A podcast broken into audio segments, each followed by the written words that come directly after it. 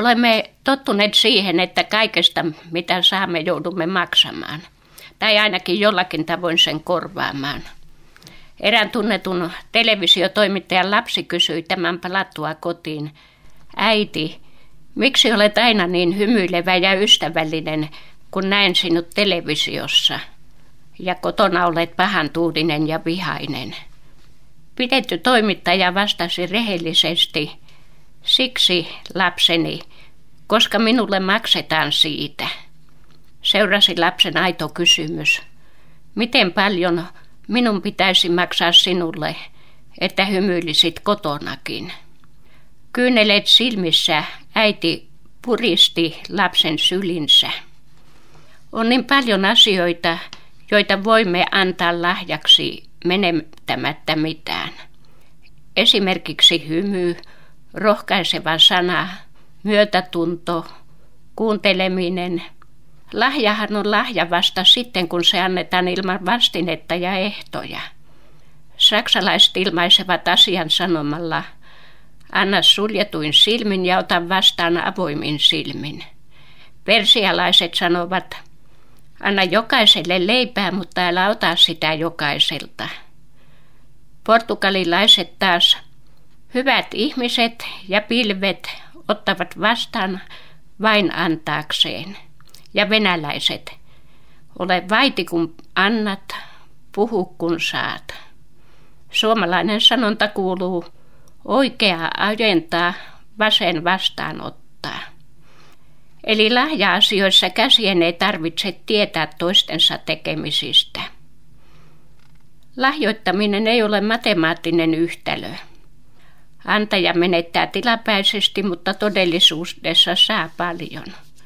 Seuraava rukous voisi auttaa meitä monessa tilanteessa. Herra, kun olen nälkäinen, lähetä luokseni joku, joka tarvitsee ruokaa. Kun olen janoinen, lähetä joku, joka tarvitsee vettä. Kun minua paleltaa, lähetä joku, joka tarvitsee lämmitystä kun tunnen kipua, lähetä joku, jota voi lohduttaa. Kun risti painaa, lähetä joku, jonka kanssa jaan kuorman. Kun olen puutteessa, lähetä luokseni joku minua köyhempi. Kun olen kiireinen, lähetä joku, joka tarvitsee apua pikaisesti. Kun olen masentunut, lähetä luokseni joku pettynyt, kun kaipaan lohdutusta, lähetä joku, joka tarvitsee rohkaisua. Kun odotan tukea, lähetä joku, joka tarvitsee huolenpitoa. Kun ajattelen vain itseäni, suuntaa ajatukseni toisten huoliin. Näiden pyyntöjen mukaan meidän tulisi osata suhteuttaa omat vaikeutemme toisten kokemuksiin. Se auttaa meitä itsemme sijasta ajattelemaan ympärillämme olevia ihmisiä. Eihän itsekkyys ole koskaan parantanut elämänlaatua. Ei oma eikä toisten. Lähetysvirsi opettaa päinvastoin, että Jumalan valtakunnassa sairas terveen parantaa, saaja auttaa antajaa. Ihmisiä voidaan auttaa paljon rohkaisulla ja he tarvitsevat yleensä enemmän rohkaisua kuin tuomitsemista tai ohjeita. Paavali kirjoittaa tessalonikalaiskirjeessä, rohkaiskaa siis toinen toistanne ja rohkaiskaa ja vahvistakaa siis toinen toistanne ja niinhän te teettekin. Tämä toteutuu yksinkertaisesti siten, että arvostamme ihmisiä, joita kohtaamme. Rohkaiseminen on sitä, kun sanotaan toiselle, kyllä sinä pystyt. Ja vahvistaminen, kun sanomme toiselle, olet arvokas ja tärkeä. Englantilainen runoilija kirjoittaa, että hyvät sanat ovat arvokkaita, mutta maksavat vähän. Sama pätee hymyn ja kannustavan katseeseen. Keskinäiset kohtaamisemme ja sosiaalinen media voisivat olla täynnä hyviä sanoja ja me voisimme olla niitä, jotka ne, niillä täytämme. Hebrealaiskirjeen 10. luvusta luemme, Pitäkäämme huolta toinen toisestamme ja kannustakaamme toisiamme rakkauteen ja hyvin tekoihin. Meillä tuo huolenpito on niin helposti muuttunut vahtimiseksi ja moittimiseksi. Että voisimme auttaa toisia, voimme tehdä sen vain, jos sallimme Jumalan huolehtia meistä. Hän ei odota meiltä mitään, mitä ei ensin itse anna meille. Hän on rakastanut ensin, antanut ensin anteeksi ja hyväksynyt ensin. Roomalaiskirjeen 15. luvussa ovat sanat, meidän, jotka olemme vahvoja, on kestettävä heikkojen vajavaisuuksia. Emme saa ajatella vain sitä, mikä on itsellemme mieluista. Meidän on jokaisen otettava huomioon lähimmäisemme. Ajateltava, mikä on hänelle hyväksi ja vahvistaa häntä. Ei Kristuskaan ajatellut itseään. Onhan kirjoitettu, sinun herjaajiesi herjaukset ovat osuneet minuun. Kaikki, mitä pyhät kirjoitukset sisältävät, on kirjoitettu meille opiksi, jotta saisimme siitä kestävyyttä, lohtua ja toivoa. Jumala, jolta kestävyys ja rohkaisu tulevat, antakoon teidän olla keskenänne yksimielisiä Kristuksen Jeesuksen tahdon mukaisesti, niin että te yksimielisesti yhdestä suusta ylistäisitte Herramme Jeesuksen Kristuksen Jumala ja Isä. Hyväksykää siis toinen toisenne, niin kuin Kristuskin on hyväksynyt omikseen teidät, Jumalan kunniaksi. Autaessamme joudumme aina silloin tällöin tilanteisiin, joissa kysymme, miten kauan tulen auttaa jatkuvassa tarpeessa olevaa. Pohdiskelin tähän oikea vastausta ja luulisin, että se on silloin, kun antajalla alkaa mennä huonommin kuin autettavalla. Tietysti hyväksi käyttämiseen ei tule suostua, mutta onneksi meitä ei siitä rankaista, jos joskus teemme hyvää tyhmästikin. Jeesus antaa meille selvän ohjeen. Kun annat almun, älköön vasenkätesi tietäkö mitä oikea tekee. Meidän teoillamme on poikkeuksellinen todistaja. Mikään ei jää huomaamatta taivaalliselta isältämme. Kun teemme hyvää lähimmäisellemme niin kuin tekisimme sitä Jumalalle, niin olemme sisäisesti vapaata. Meidän ei tarvitse miettiä, mitä meille sanotaan. Ei se ajan kiitollisuutta eikä kiittämättömyyttä. Eikä meidän antaessamme tarvitse pelätä Jeesuksen iestä, sillä se on hyvä kantaa ja hänen antamansa kuorma on kevyt. Kärsiminen Kristuksen tähden ei ole sietämätöntä. Eräs ystävämme joutuessaan evankeliumin levittämisen vuoksi vankilaan sanoi, olen mieluummin vankilassa Kristuksen tähden kuin vapaana ilman häntä. Rakkaus on valmis suuriin uhreihin ja sille on suurin kärsimys, jos se ei voi auttaa. Paavali puhui jäähyväispuheessaan Efeson seurakunnan vanhimmille vähempiosaisista huolehtimisesta ja mainitsi ainoa Jeesuksen lauseen, mikä on tullut raamattuun evankeliumien ulkopuolelta. Autuampi on antaa kuin ottaa. Väkisin kyllä tulee mieleen epäilys. Lahjojen saaminen on mukavaa ja omasta luopuminen joskus melkein ylivoimaista.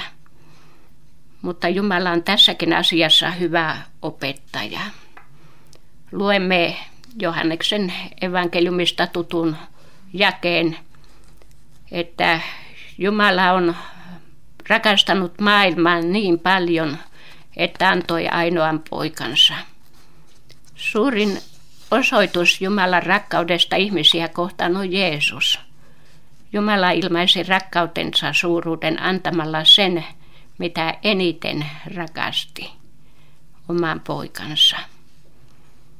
Jumala pysäytti Abrahamin käden, kun hänen olisi pitänyt tuhrata Iisak, jota hän rakasti.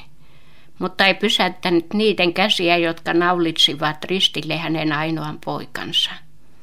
Niinpä Paavali huudahtaa, hän ei säästänyt poikansakaan, kuinka hän ei antaisi kaikkea muutakin.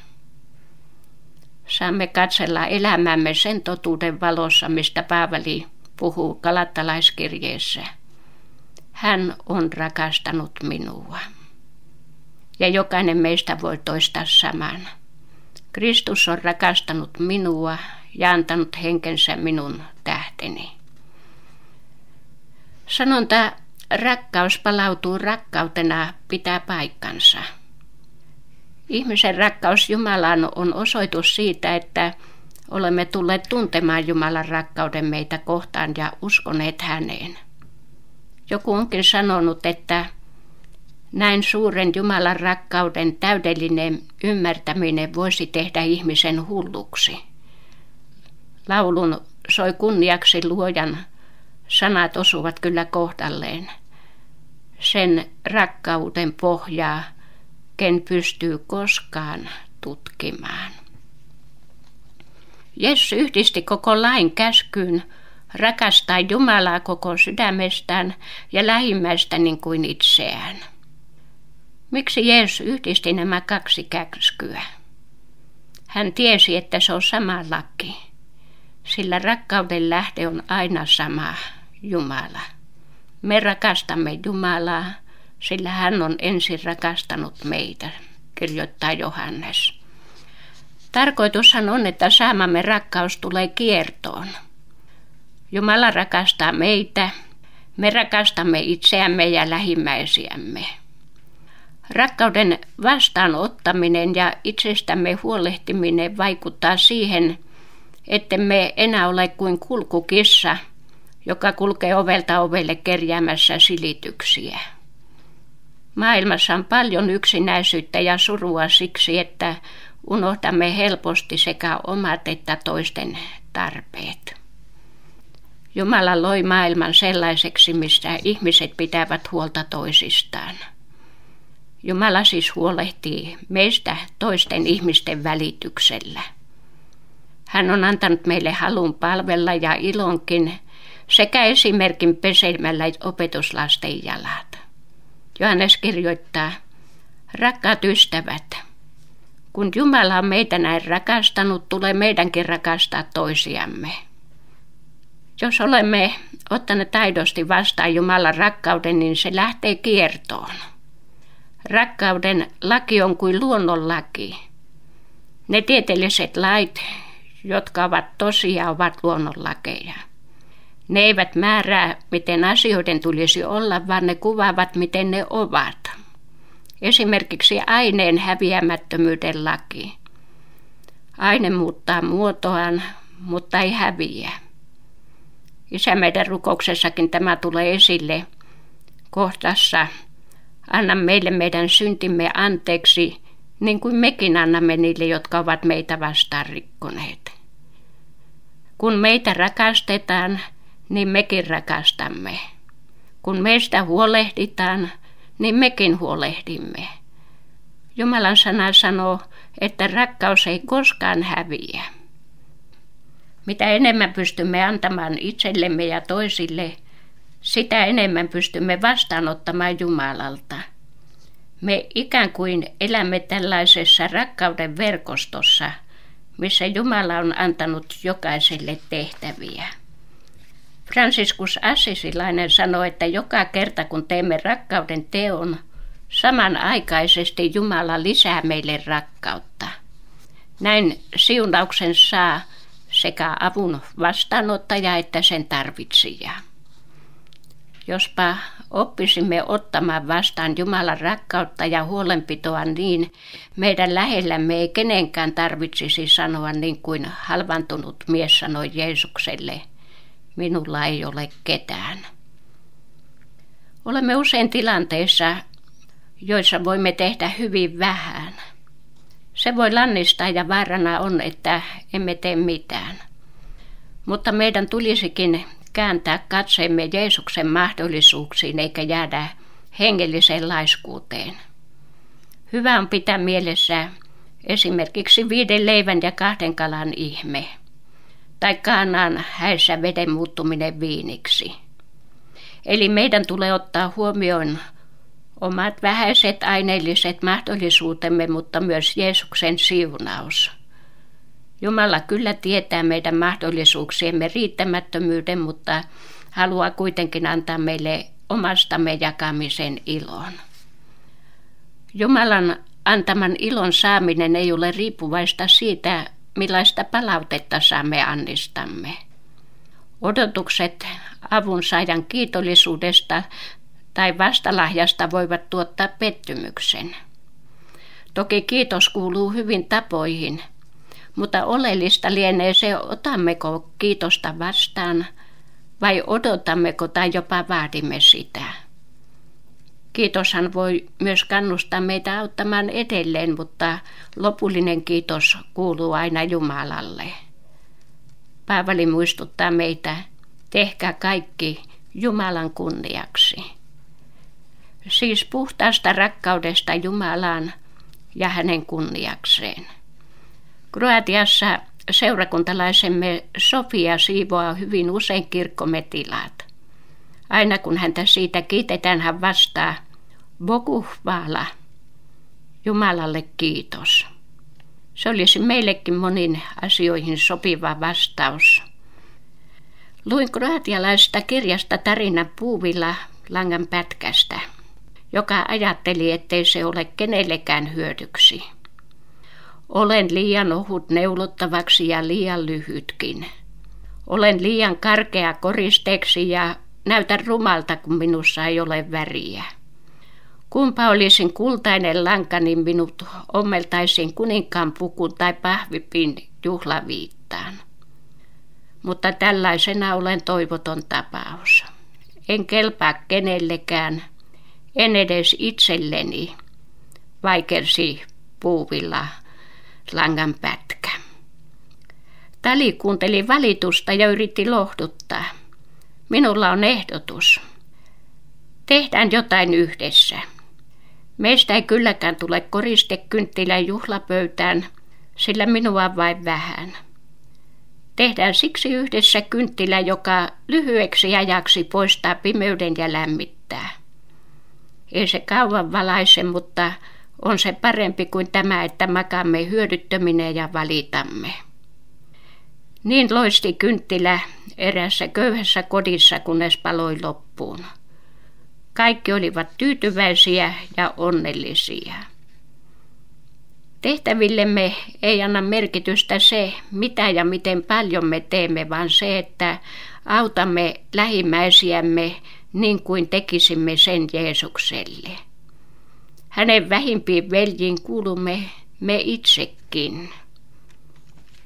Sveitsiläisen psykiatrin Carl Jungin ajatus on mielenkiintoinen. Hän sanoo, jospa ymmärtäisit, että Jeesuksen vähäisin veli, se joka eniten tarvitsee rakkauttasi, jota voit va- rakkaudellasi parhaiten auttaa ja jolle rakkautesi eniten merkitsee, kumpa käsittäisit, että se vähäisin veli olet sinä itse. Saamme siis palvella sekä itseämme että toinen toisiamme sanoillamme, rukouksillamme ja teoillamme. Eli kun sinä tai joku toinen on sairas, voit auttaa häntä.